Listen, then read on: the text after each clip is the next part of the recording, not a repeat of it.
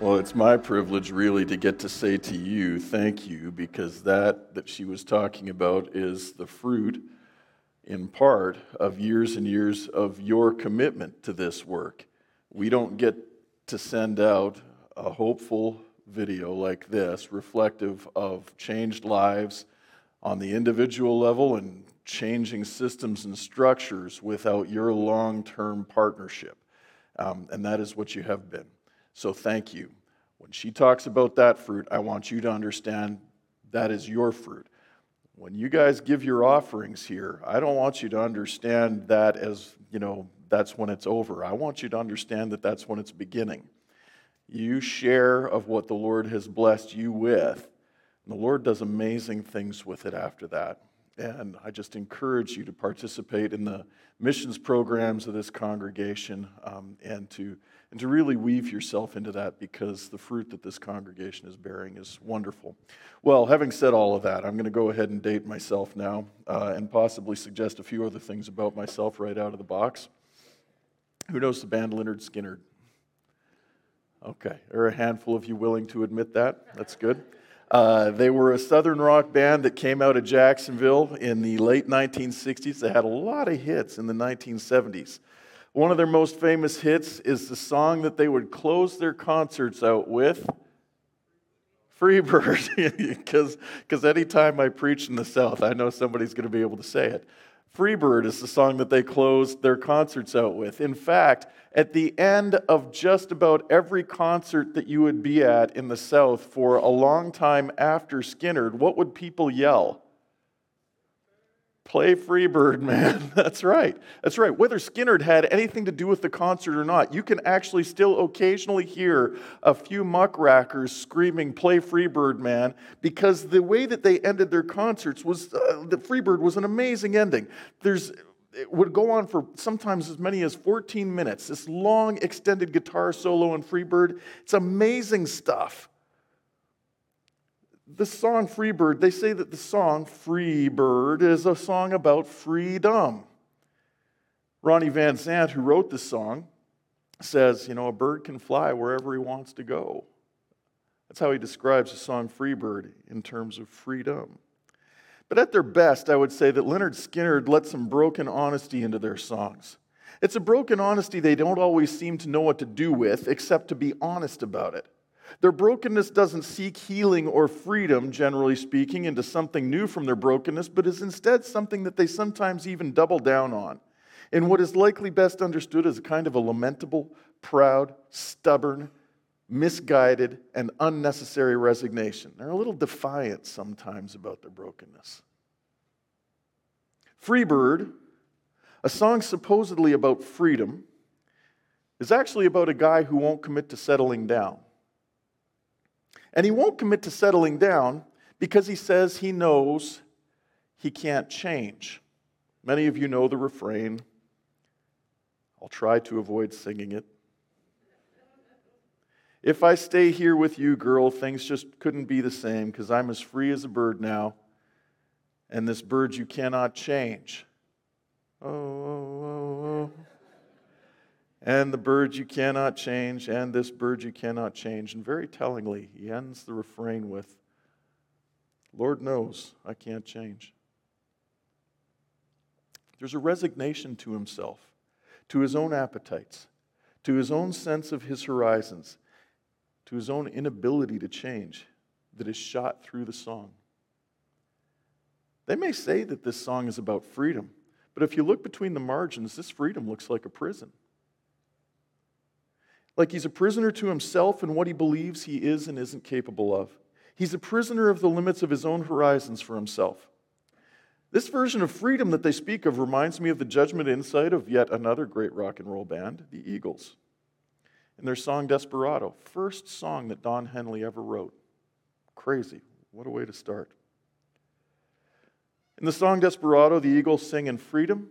Uh, some of you know this lyric as well. I'm guessing many of you do incredibly famous. And freedom, oh, freedom.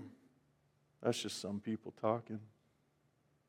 They wrote that line in the context of the choices of the desperado, who is the focus of the song. Someone who thinks that freedom is a life without commitments, getting to do whatever you want, whenever you want, with whomever you want.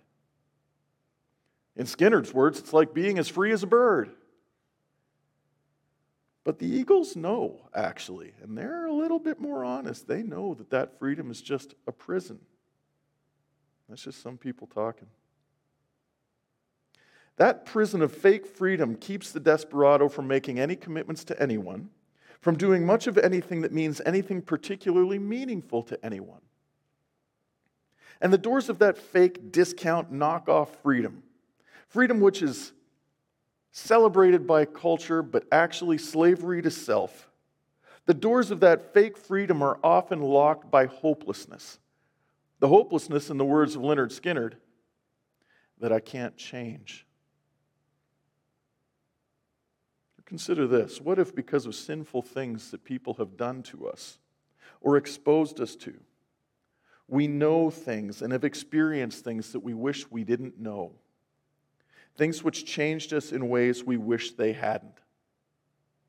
What about all those bells that we wish could be unrung, but which we fear can't be unrung? Can we only hopelessly lament, in the words of one last rock poet, Bob Seger, in his Against the Wind? I wish I didn't know now what I didn't know then. Do those things define us? Are our horizons hemmed in by those things? Are we stuck with all of those things? Is there anything bigger or better or beyond those things? Is there any hope of going past our horizons, really, honestly? Is there real hope of new horizons? Is there any real hope of being something other than just the sum of our hurts and our inadequacies and our sins? And those of others?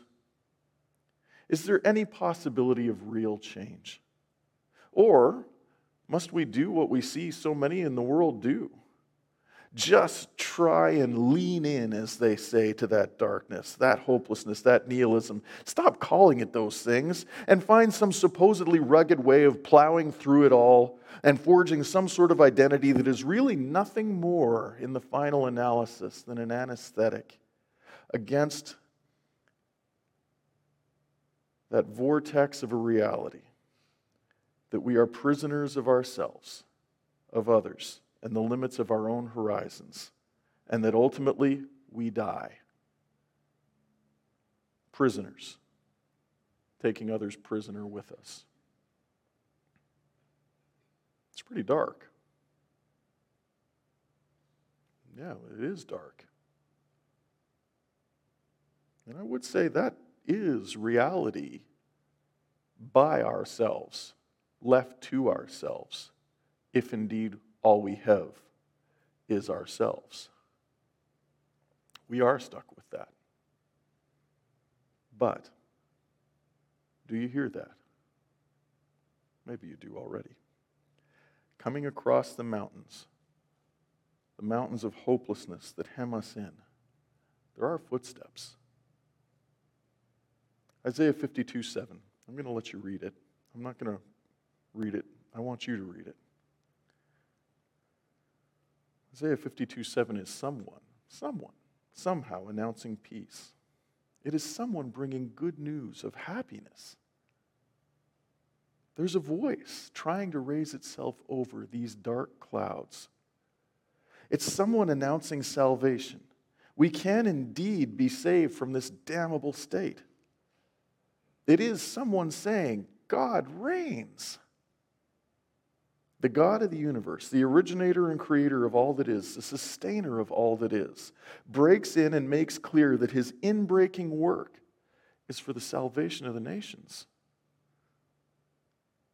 Just a handful of verses later, Isaiah 52:10. The Lord has bared his holy arm in the sight of all the nations so that all the ends of the earth may see the salvation of our God. It is, in fact, the inbreaking work of God alone that is truly and really the hope of something new, of new things. We aren't by ourselves, we aren't left alone. It is the inbreaking power of God that overcomes our powerlessness to change. It is the very nature of God to renew and to make new. You know some of these passages, they're worth observing in this context. 2 Corinthians 5:17. Therefore, if anyone is in Christ, he is a new creature. The old things passed away. Behold, new things have come. Revelation 21 5. And he who sits on the throne said, Behold, I am making all things new. That's right. And he said, Right, for these words are faithful and true. This great renewal, this great renewing work, how does God make this newness possible? How does he make things new? It's one thing to say that he does, to talk this way. It's another thing actually to make it happen, isn't it? Freedom, oh, freedom, that's just some people talking. Is this just some people talking? How does God change our horizons? How does He not only convince us that there is hope of change, does the sales, sales job, but then actually begin to work that change? Well, He does it through Jesus, the whole gospel of Jesus, the coming of Jesus, His incarnation as God in the flesh to proclaim authoritatively and definitively and unambiguously the truth of God. Jesus doesn't merely speak the word, he is the word. He is the living word. He is the demonstration and very embodiment of the truth of God. And what then does Jesus say about his ministry? When Jesus inaugurates his ministry, for whom does he say that he comes? We can read about how Jesus proclaims the beginning of his public ministry in Luke chapter 4, verses 16 through 21. We'll look at that together here. What does Jesus say his own ministry will be about? For whom is his ministry? And he came to Nazareth, where he had been brought up. And as was his custom, he entered the synagogue on the Sabbath and stood up to read. And the book of the prophet Isaiah was handed to him. And he opened the book and found the place where it was written. I want you to observe the book of Isaiah is really big. There are lots of places where Jesus could have scanned and dropped his finger. This is where he chose to go. The Spirit of the Lord is upon me because he anointed me to preach the gospel to the poor. He has sent me to proclaim release to the captives and recovery of sight to the blind to set free those who are oppressed, to proclaim the favorable year of the Lord. Now, he closes the book. You want to know what the good news is? It's coming. He closed the book, gave it back to the attendant, and sat down, and the eyes of all in the synagogue were fixed upon him. And he began to say to them, Today, this scripture has been fulfilled in your hearing. That's an earthquake. That is the changing from one order to another.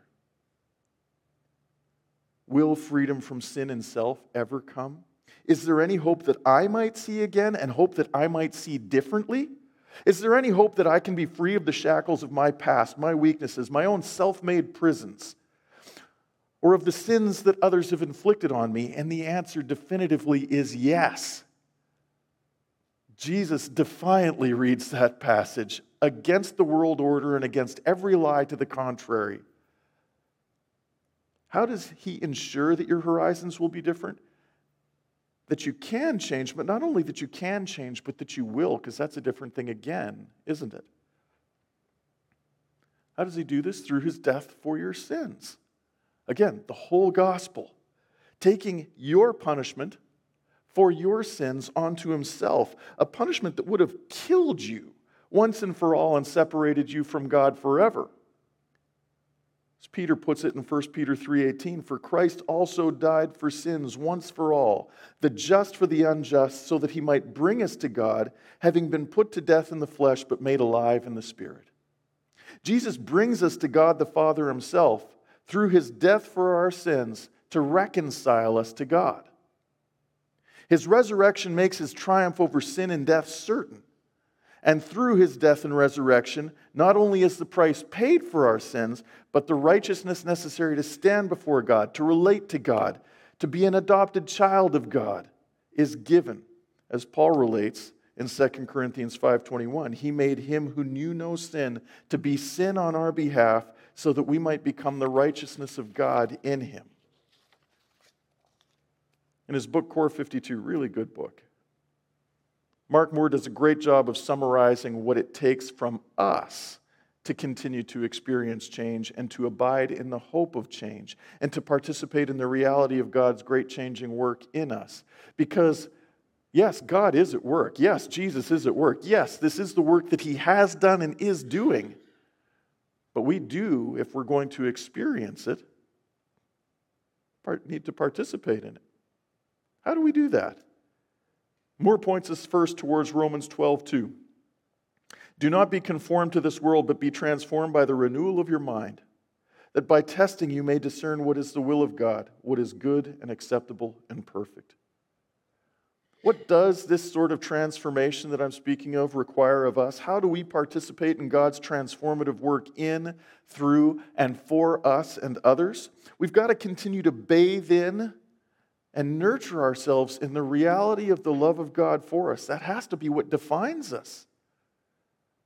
We have to abide in Christian community where reminders of that love can flow fast and free against a world hostile to and incapable of the very possibility of hope and change.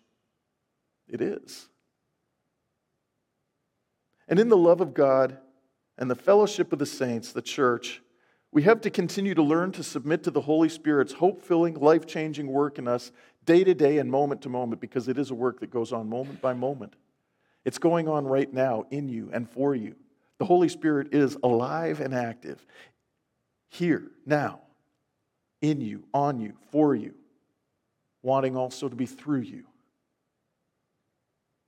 Moore goes further still. How do we abide in this love of God? What shall we lean on to bind us together in fellowship? How shall we learn to surrender together to the Holy Spirit? Well, we have to immerse ourselves in the Word of God. Moore puts it well if the Word of God isn't in you, the world around you will permeate you.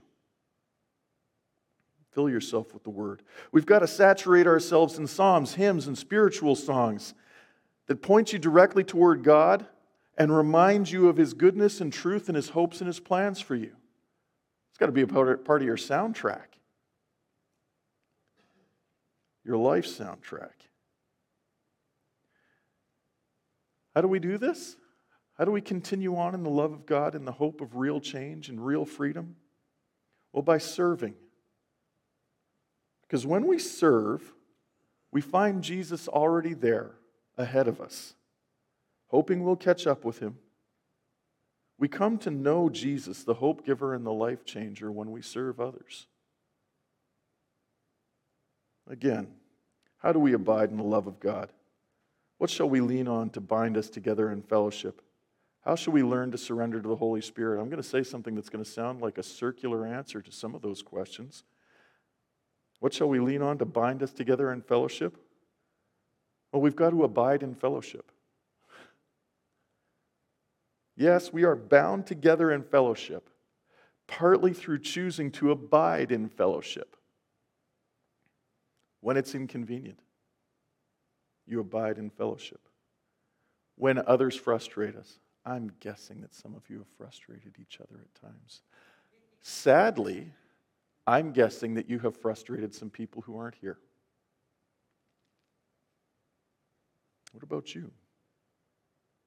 We abide, we choose to abide in fellowship when we have disagreements with others in our fellowship. God grows us through that, through abiding, through learning how to get through that, get to some other side, find something else to relate about, figure out how to live with the pain of disagreement, sometimes over things that are significant. In fellowship, you give God a chance to mediate himself to you through others, and you give God a chance to mediate himself through you to others. What a privilege. The outcome in both instances is life, hope, and real change in the right direction. Is there hope for you, the husband who has disappointed his wife and children? The husband who has too often spoken too harshly? The ex husband who cheated on the woman who entrusted her life to you? Is there hope for you, the wife who is tired enough to have shut off interest or care? Is there hope for you, the wife who secretly finds herself thrilled as she once was by her husband in the company of another, or who is looking for that sort of company? Is there hope for you who feel enslaved to your sexual appetites, perhaps even happily so? Perhaps because you think your sexual appetites are just who you are and that you can't change anything relative to your sexual appetites. Is there hope for you who really, really, really wants things that you know God doesn't want for you? Is there hope for you? Is there hope for you, the one whose heart still echoes abuse and whose trauma colors your life and relationships in ways that you wish that it didn't? Can you change from being one who steals to one who is content with what you have and one who is eager to give? Can you change from being one whose lusts and desires seem to control you and lead you into all manner of destructive and lesser ways of relating to others to someone whose desires are for the right things in the right ways at the right times? At Rapha, we've seen girls who have been enslaved and sexually abused for months and years grow into a greater hope and freedom than most in the world can comprehend. We've seen the daughter sold by her mother into sex slavery want nothing more than to visit the prison where her mother is held and to tell her mom that she loves her and that she forgives her because she herself was being transformed and is being transformed by the love and forgiveness of God. We've seen girls told that they are worthless come to know that they have worth. We've seen girls who knew no one would ever want to love them because of what they've been through come to know the love of God to be freed from those lies, and to marry and become mothers who deeply love and protect their children, and community servants who protectively love those in their care. We've seen girls who were told that they deserved what they were getting, listen to God defiantly contradict the lies of the world, and come to know that they are loved by the dignity giving God of the universe Himself, defying all those lies, all those lying voices. I ask you as a congregation, listen, you've been partnering with Rapha's work for years. I want to ask you, actually, as individuals and family members in this congregation, please consider partnering in this incredible work of the Lord through Rapha International. You already have as a congregation. I would ask that you please consider it as families, as individuals. Please help us bear the cost of getting Rapha's work done, and the cost is great. Be honest with you. It's not cheap to do well what we do. Counselors, social workers, lawyers, administrators, house mothers, nurses, doctors, teachers, trainers. The cost is great, but the return is infinite infinitely greater than the cost. The testimony won, the world defying testimony that is won by the power of the gospel, it's worth that investment. It's worth our investment. To reach as many children as possible who have survived sex trafficking and sexual exploitation with the love and healing of Christ, and there are literally hundreds of thousands in the world for whom that is their testimony. We need literally thousands more monthly aftercare partners in this great work. We need people who want a part of their legacy to be ensuring that the love of Christ reaches to the darkest and hardest places. Not the low hanging fruit, but the fruit that's way super high up in the tree beyond where the giraffe can get it. We need people who want that to be a part of their legacy, that there might be healing and hope and renewal there. That's a legacy that changes family trees, theirs and yours that changes how much fruit can be borne on the branches of those family trees.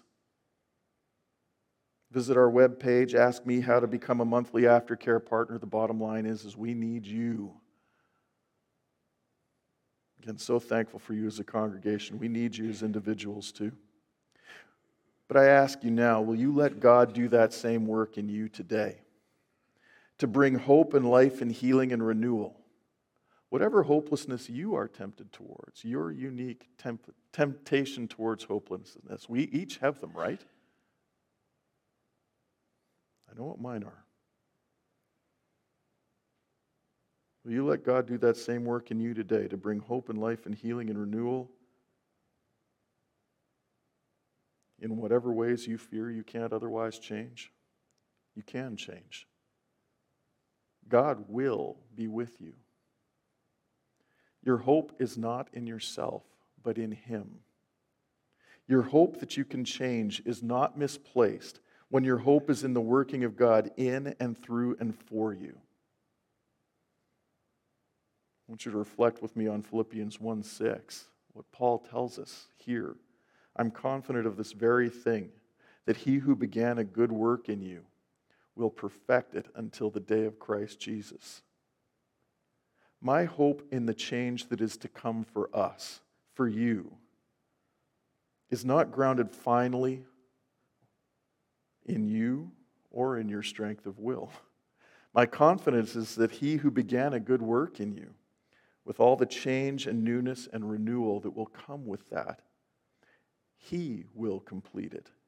My confidence is grounded in God's purchase of you and in his power in you. Will you let him be your confidence today if you haven't already, or if you've given up that confidence? Will you let him be your confidence today? Will you allow him, if you haven't done so already, to adopt you, to make all things new, to give you a new identity and trajectory, a new beginning that ultimately only gets better? Will you live in the hope in that reality that you can and will change as you surrender to God's relentless, loving, good work in you? you pray with me, please? Heavenly Father, we thank you for not leaving us alone, for not leaving us unto ourselves, unto our own devices. We thank you that you are an active God and that you are a defiant God who defies our hopelessness, who sends Jesus to show us your truth, to die for our sins to rise victoriously, to win, to show that hope and change in the right direction, in true directions, in real directions, is not only possible, but in you it is actual. Jesus, we thank you for your love, your fidelity, your power. I pray simply that we together would surrender to you today. In Jesus' name.